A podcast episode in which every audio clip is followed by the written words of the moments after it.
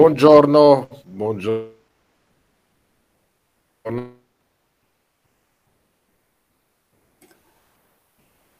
Filippo non si tutti. sente. Buongiorno al nostro ospite. Adesso sì. Okay. Come non si sente? Pronto? Ah, ok. Allora, bu- ripeto, buongiorno a tutti, buongiorno al nostro ospite Francesco Leone, buongiorno, buongiorno. a Michele Faveri che per il secondo caffè consecutivo condurrà lei questa chiacchierata. Anche oggi, nello spirito di, di, di questi caffè cerchiamo sempre di parlare con mondi diversi, quindi non quelli prettamente legate al nostro mestiere, ma andare a cercare anche cose eh, diverse. E oggi infatti Francesco è un commercialista, revisore contabile e con lui però parleremo ovviamente dei temi nostri, insomma della comunicazione.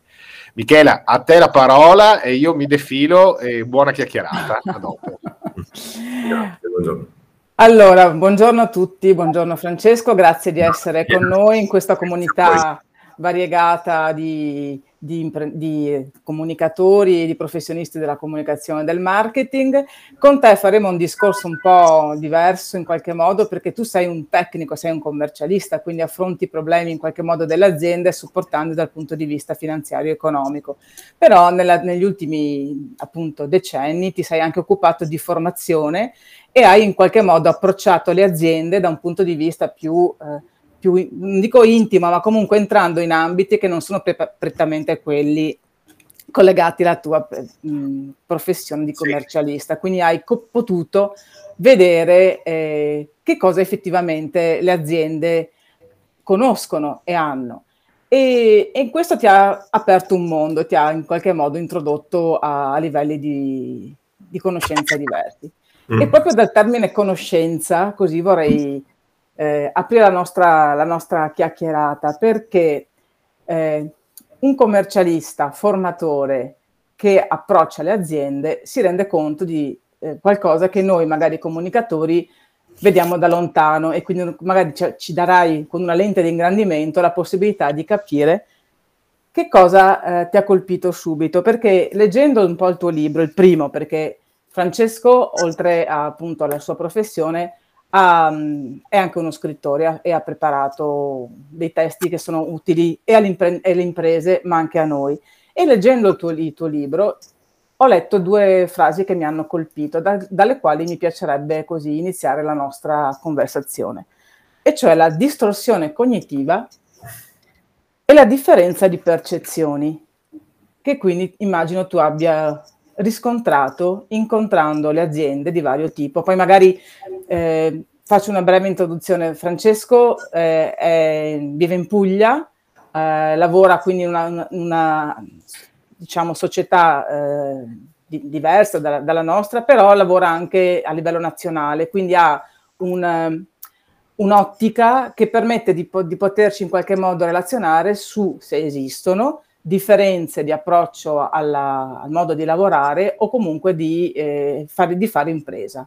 Ecco, però partendo appunto dalla distorsione cognitiva e dalla differenza di percezioni, che cosa hai trovato e che cosa ti ha portato appunto a sviluppare questa percezione? Allora, intanto eh, rinnovo il mio buongiorno a tutti e ringrazio ancora per eh, questa piacevole ospitalità che mi state dando in questo contesto, insomma, molto interessante e particolare quello di, di Cafferpi e comunque del mondo Ferpi in generale. E, insomma, ovviamente saluto eh, l'amica Michela De Faveri.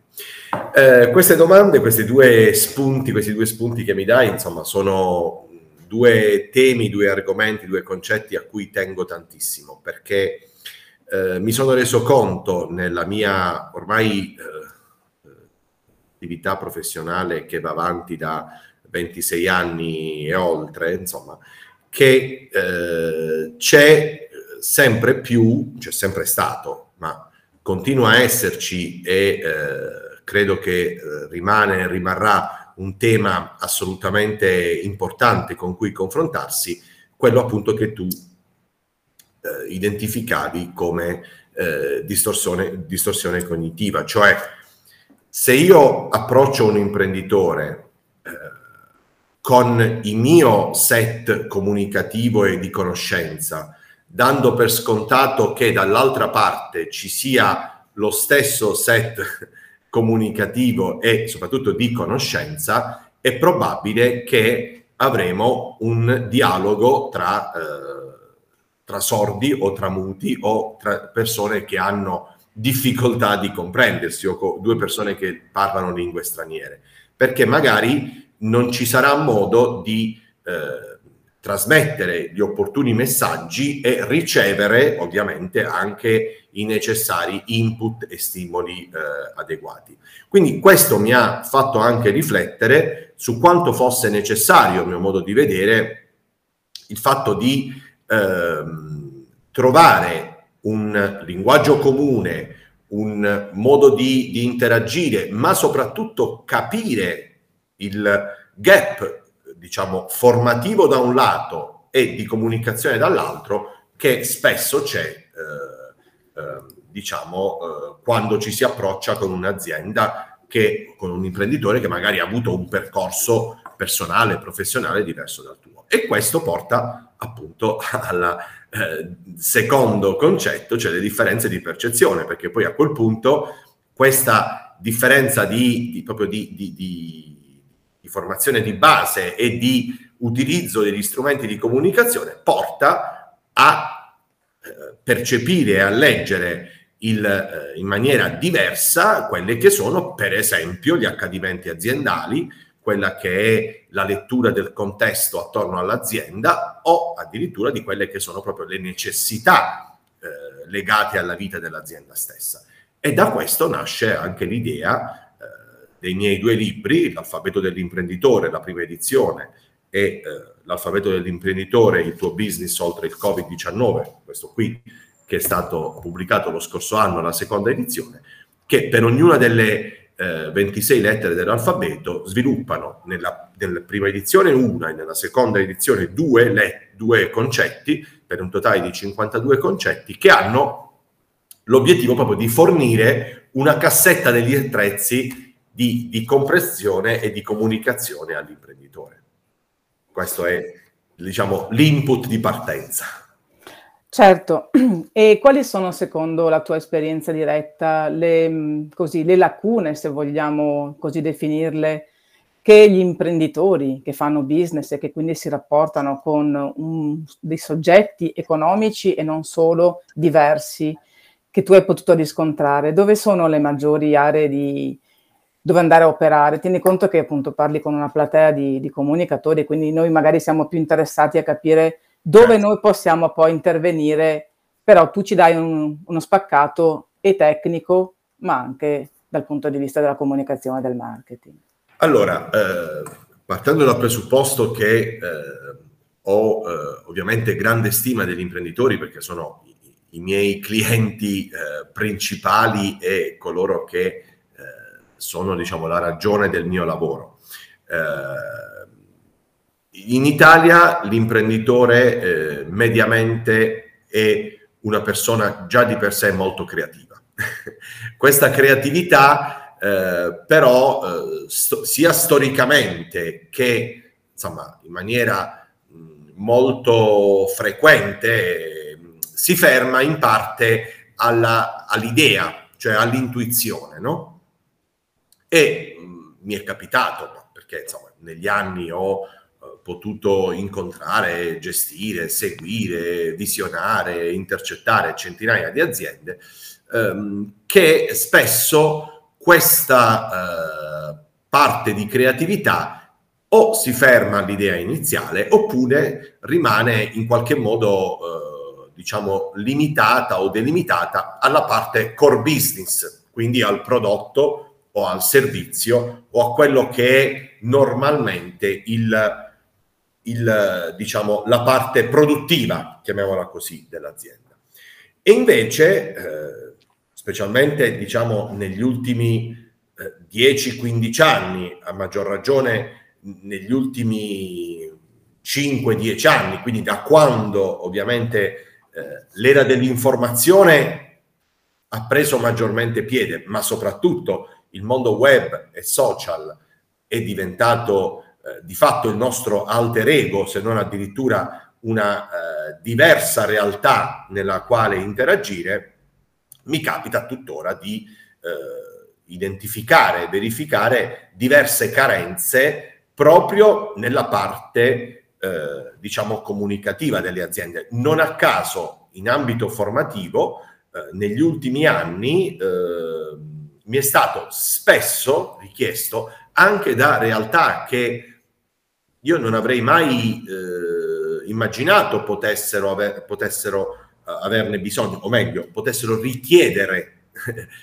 quel tipo di, di, corso, mi è stato richiesto spesse volte un corso di comunicazione tecniche di vendita, insieme anche a delle attività di team building, proprio perché eh, spesso ormai gli imprenditori sentono l'esigenza che il modo di interagire col mondo esterno, mm. sia in maniera, diciamo, offline, per intendere quello che è un po' la, eh, la, la normale prassi eh, di, di, comunicazione, ma soprattutto in ambito online, eh, molte volte è capitato di, di, di, interagire con imprese a cui ho erogato formazione e si sono rese conto che c'era qualcosa che ormai non riuscivano a percepire. Quindi certamente l'ambito comunicativo da un lato, che si porta dietro ovviamente tutto il tema marketing e vendite dall'altro e di conseguenza o addirittura come premessa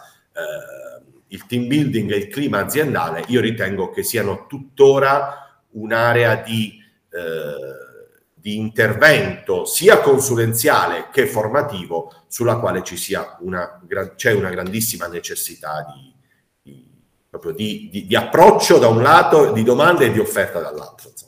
Quindi sono praticamente, cioè la comunicazione va... Uh nelle aziende, nelle, nell'esperienza appunto che ci stai raccontando e, e le, magari le aree di marketing sono quelle nelle quali, vabbè, noi siamo comunicatori, ma nelle quali poter anche, anche entrare. Magari se ci puoi dare, non so, um, il tuo punto di vista. Io, io so che la conoscenza intesa eh, proprio la capacità di, eh, di, sapersi muovere in maniera eh, accurata e oggettiva permette ad una crescita anche di valore. Infatti la conoscenza ha un valore economico. Certo.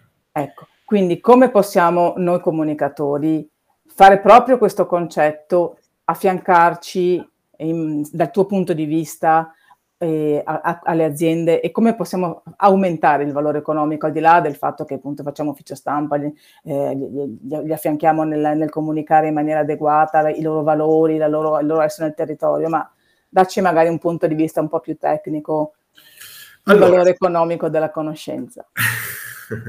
allora, il valore economico della conoscenza, tu sai, è un concetto che io teorizzo nell'introduzione del mio libro e, e sul quale sto provando, eh, non senza qualche difficoltà, a strutturare proprio un processo di quantificazione di questo valore in maniera oggettiva. Sono anche in contatto con ehm, alcuni ragazzi che in diverse università italiane eh, stanno sviluppando delle tesi di laurea su argomenti correlati per capire se si può arrivare a eh, diciamo determinare un modello di, di, misurazione di questo valore della conoscenza. Al di là della misurazione del valore della conoscenza, eh, io eh, apro il mio secondo libro, la seconda edizione, con una frase piuttosto conosciu- conosciuta di eh, Francis Bacon, il eh, filosofo, sociologo, economista inglese eh, del Seicento, che è la conoscenza il potere. In latino è tantum possumus quantum scimus, per essere corretti. E, e, io sul fatto che la conoscenza sia potere eh, fondo gran parte anche della mia attività sia lavorativa che, che formativa, cioè sia professionale classica che formativa. Perché? Perché mi rendo conto che ehm, la capacità di creare valore in un'azienda, qualunque essa sia, è sempre più legato alla capacità di comunicare quelli che si chiamano intangibles, cioè i concetti immateriali. Perché eh, il bene fisico, l'oggetto fisico, in qualche modo ci sono tanti parametri per poterlo quantificare, per poterlo prezzare, per poterlo eh, portare sul mercato. Costo eh, a scheda di, di, di, base, distinta base, markup, utili, margini, ci, cioè ci sono tutta una serie di, di strumenti in, in, dottrina che ti dicono ah, come calcolare il prezzo di un bene. Ma come si fa a calcolare, ad esempio, il prezzo adeguato di un messaggio di comunicazione o della introduzione di una nuova modalità di comunicazione all'interno di un'azienda. Ebbene, quella è ovviamente una sfida eh, molto avvincente per i professionisti della comunicazione e diventa vincente nel momento in cui si va a eh, diciamo, a, a, intercettare, a identificare quello che è il, il vero eh, sentiment, il vero feeling di un'azienda e si riesce a portarlo all'esterno. Mi spiego. Anche un semplice bar, no? il caffè che tutti noi facciamo ogni giorno o diverse volte al giorno e, e ne vengono venduti miliardi ogni anno in Italia, può diventare eh, come dire, una, un concetto banale oppure può essere, eh, diciamo, elevato a tutta una serie di, di, di, di valori e di, concetti di marketing diretti e indiretti che ne fanno quasi quella che, in, con termine enormemente abusato, si chiama esperienza. Quindi, per esempio, essere pro- proposto come eh, patrimonio intangibile dell'UNESCO. Eh, appunto. esatto. E tu, insomma, conosci bene il tema. Quindi eh, la sfida vera che io vedo è la necessità, perché sfida da un lato, ma necessità aziendale dall'altra, è proprio quella di eh, far sì che quante più imprese possibili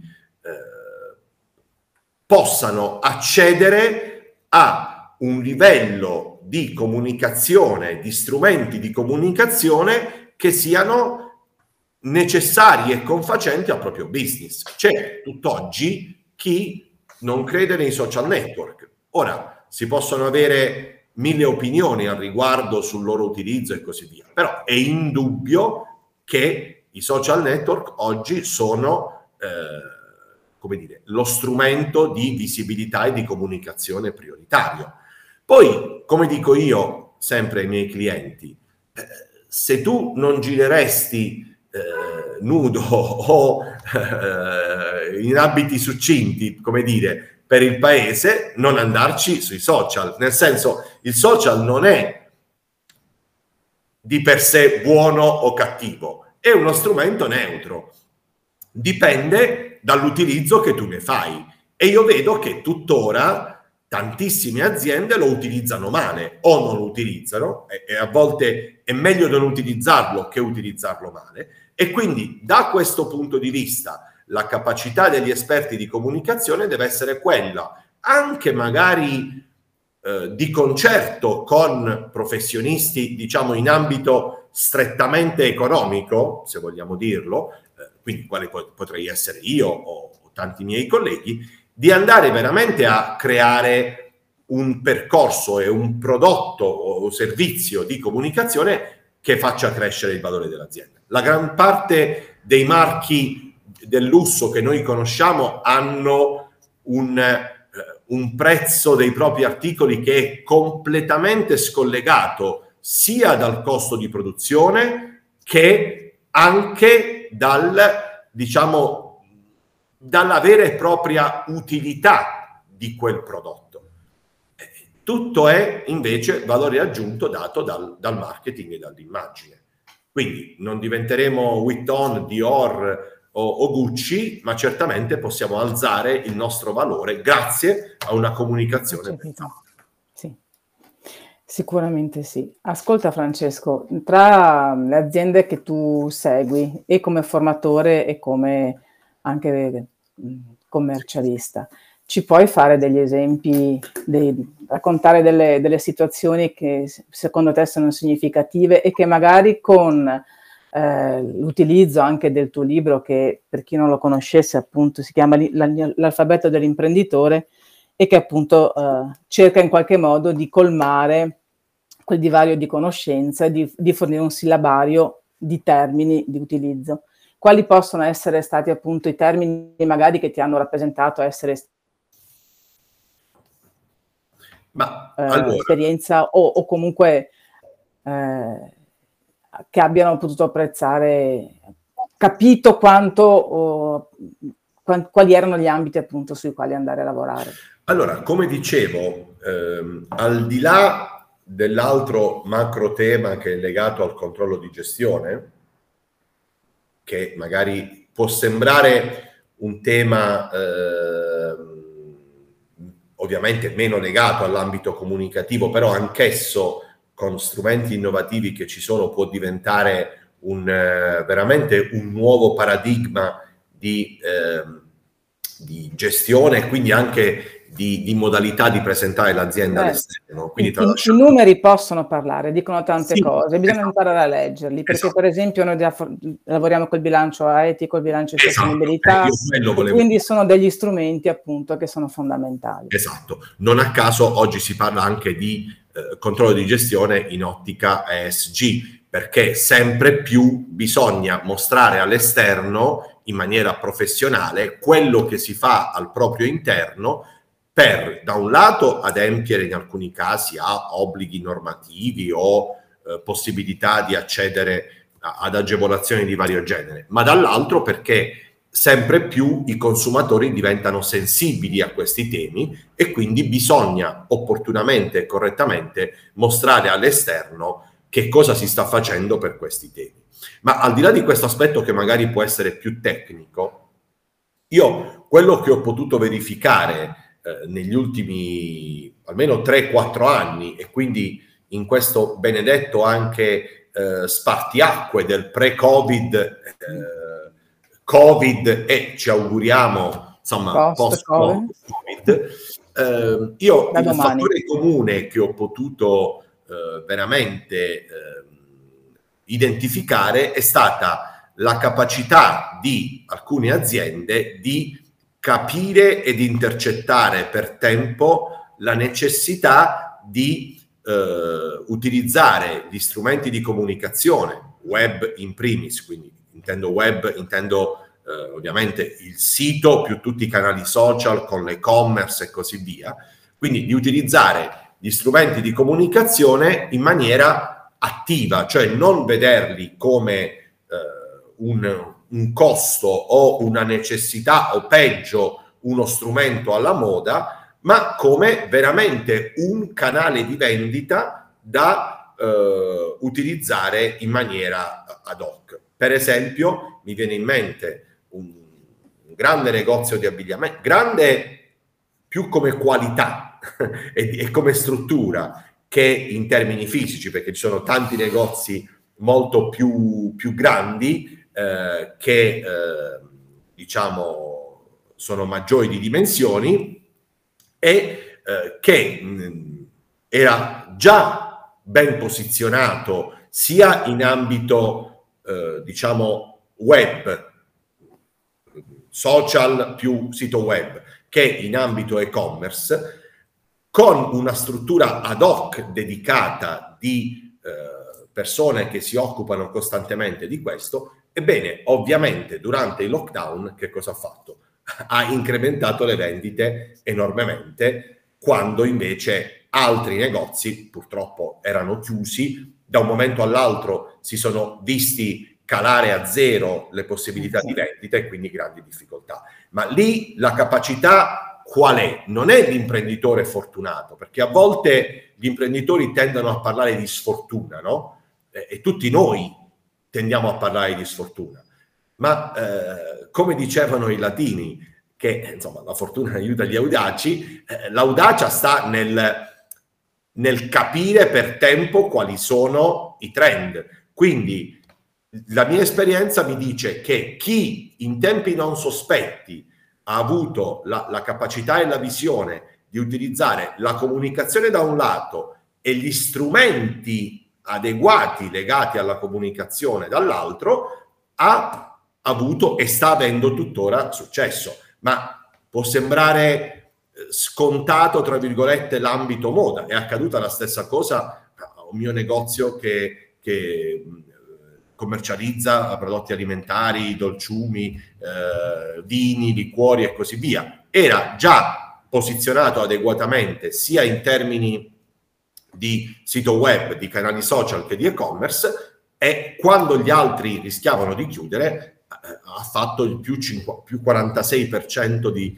di fatturato su un anno all'altro. Quindi il mio messaggio è cerchiamo di far capire all'imprenditore che mm. determinate azioni sia di uh, brand identity, cioè quindi di, di, proprio di identità del brand, che di utilizzo degli strumenti operativi, i vari canali o, o di, di, di e-commerce, non sono ormai un di più, un plus, ma sono una necessità di base. È chiaro che oggi c'è stata negli ultimi tempi una corsa ad andare online, però anche questa corsa spesso magari non viene fatta bene perché ci si aspetta risultati immediati, invece questo è un lavoro perlomeno di medio e lungo periodo. Assolutamente. Francesco, e differenze che tu hai notato nel modo di così fare, fare imprese, di comunicare a livello nazionale, visto che tu comunque spazi sul territorio italiano? Ma allora, su Oppure questo... abbiamo tutti gli stessi problemi e, e tutti in qualche modo ci troviamo a confrontarci con le stesse carenze e necessità.